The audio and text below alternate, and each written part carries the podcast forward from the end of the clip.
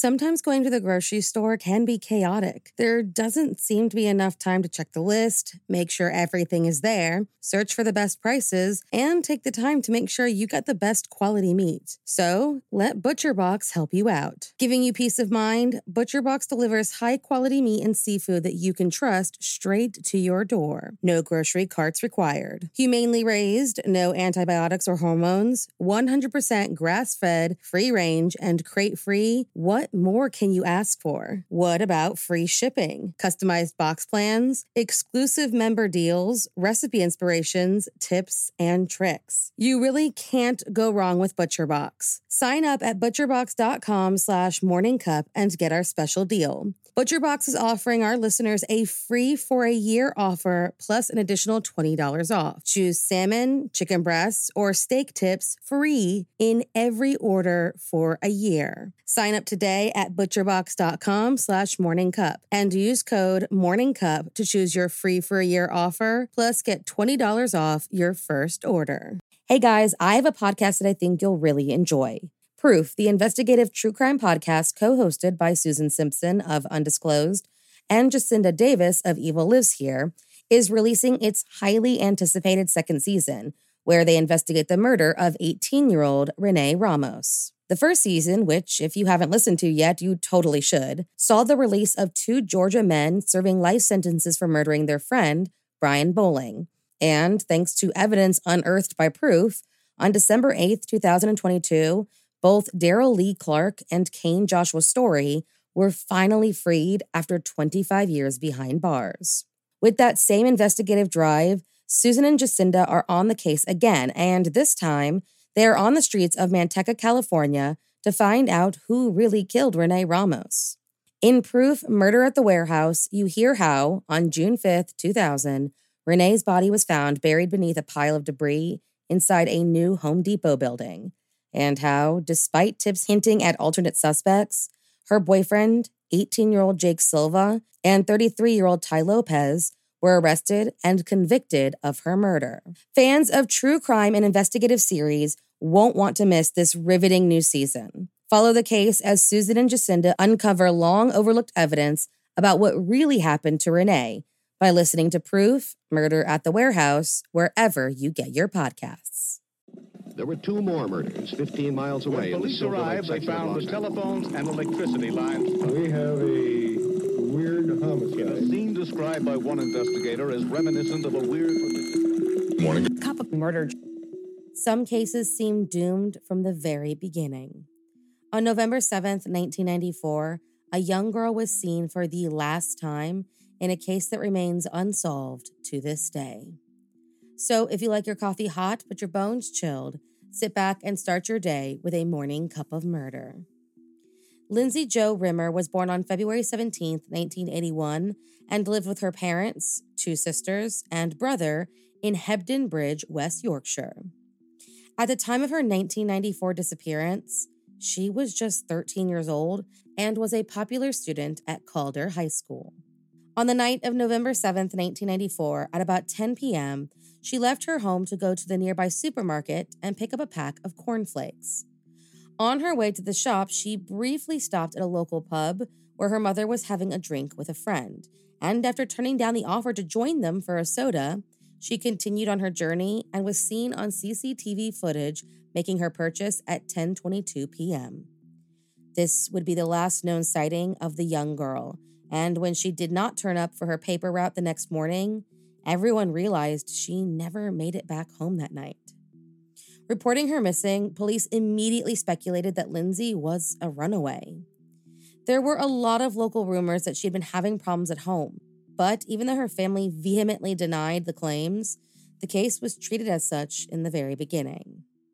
To try and search for her sister and raise awareness, Katie Rimer, along with hundreds of locals, retraced Lindsay's last known movements while investigators searched parts of a nearby canal and river that might have been along her route home.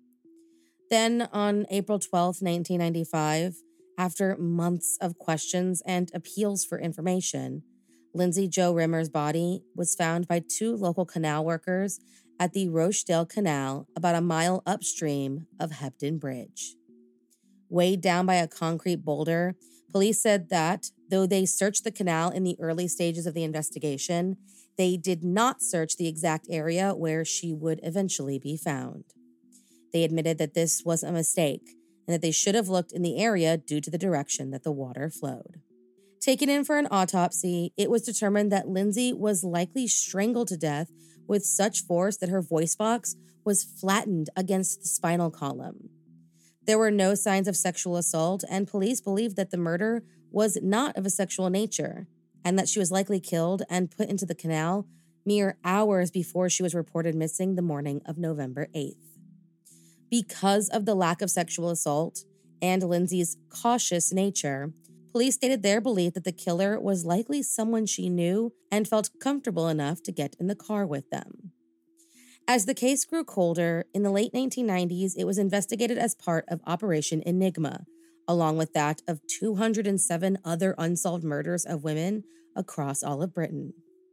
In part, the operation was created to examine any possible links between the murders and determine if there were any unidentified serial killers that could have been, and still could be, at large during this time. While it did not come up with any names in Lindsay's case, it was successful in ruling out any links between her murder and the others. Then in 2000, a leading forensic psychologist named Richard Badcock told the police that the murder might actually have had a sexual element to it and that the young girl might have been killed after she rebuffed the killer's advances. Changing the entire course of the investigation, he also said that he believed that she was killed not far from where her body was left. In the years since Lindsay Jo Rimer's body was found, hundreds of witnesses have been interviewed and more than 5,000 individuals have been spoken to about the case. A number of convicted murderers and sex offenders were looked into, like Leanne Tiernan and John Oswin, and in 2003, it was reported that detectives were investigating a possible link between the case and the murderer, Tony King. None of these leads or theories panned out, and in 2007, writer Wensley Clarkson published a book claiming that Francisco Arce Montes, who was responsible for the highly publicized murder of Caroline Dickinson, might just be Lindsay's killer as well.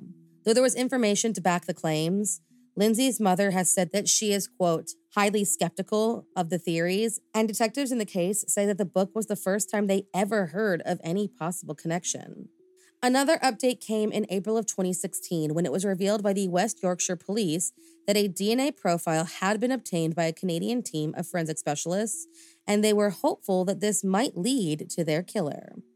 A few months later, on November 8, 2016, an unnamed 63 year old man from Bradford was arrested in connection to Lindsay's case, but was later released on bail. Another man, 68 years old, was arrested on suspicion of murder on April 25th, 2017. It doesn't seem that either of these men panned out, but in that same year, a retired detective sergeant from the Cleveland Police, John Matthews, stated that a man that he questioned for the murders of Tina Bell and Julie Hogg also had connections to Hebden Bridge and the Rimer family. He suggested that the man, Vince Robson, who died back in 2005, should have been considered as a suspect and worked at the trades club where Lindsay visited just before her disappearance. Again, though, nothing came of this claim, and the same could be said about the 2018 claim by investigative journalists Tim Hicks and Chris Clark that Lindsay Rimer could have been the victim of a convicted killer, Christopher Halliwell. This was later disproven, however, by DNA. To this day, the person who killed Lindsay Jo Rimer remains a mystery. Thank you for joining me in my morning cup of murder. Please join me again tomorrow to hear a terrible thing happened on November 8th. Don't forget to rate and subscribe and let me know how you like it. If you want to help support the podcast, there's always Patreon or just sharing it with your true crime obsessed friends. And remember, stay safe.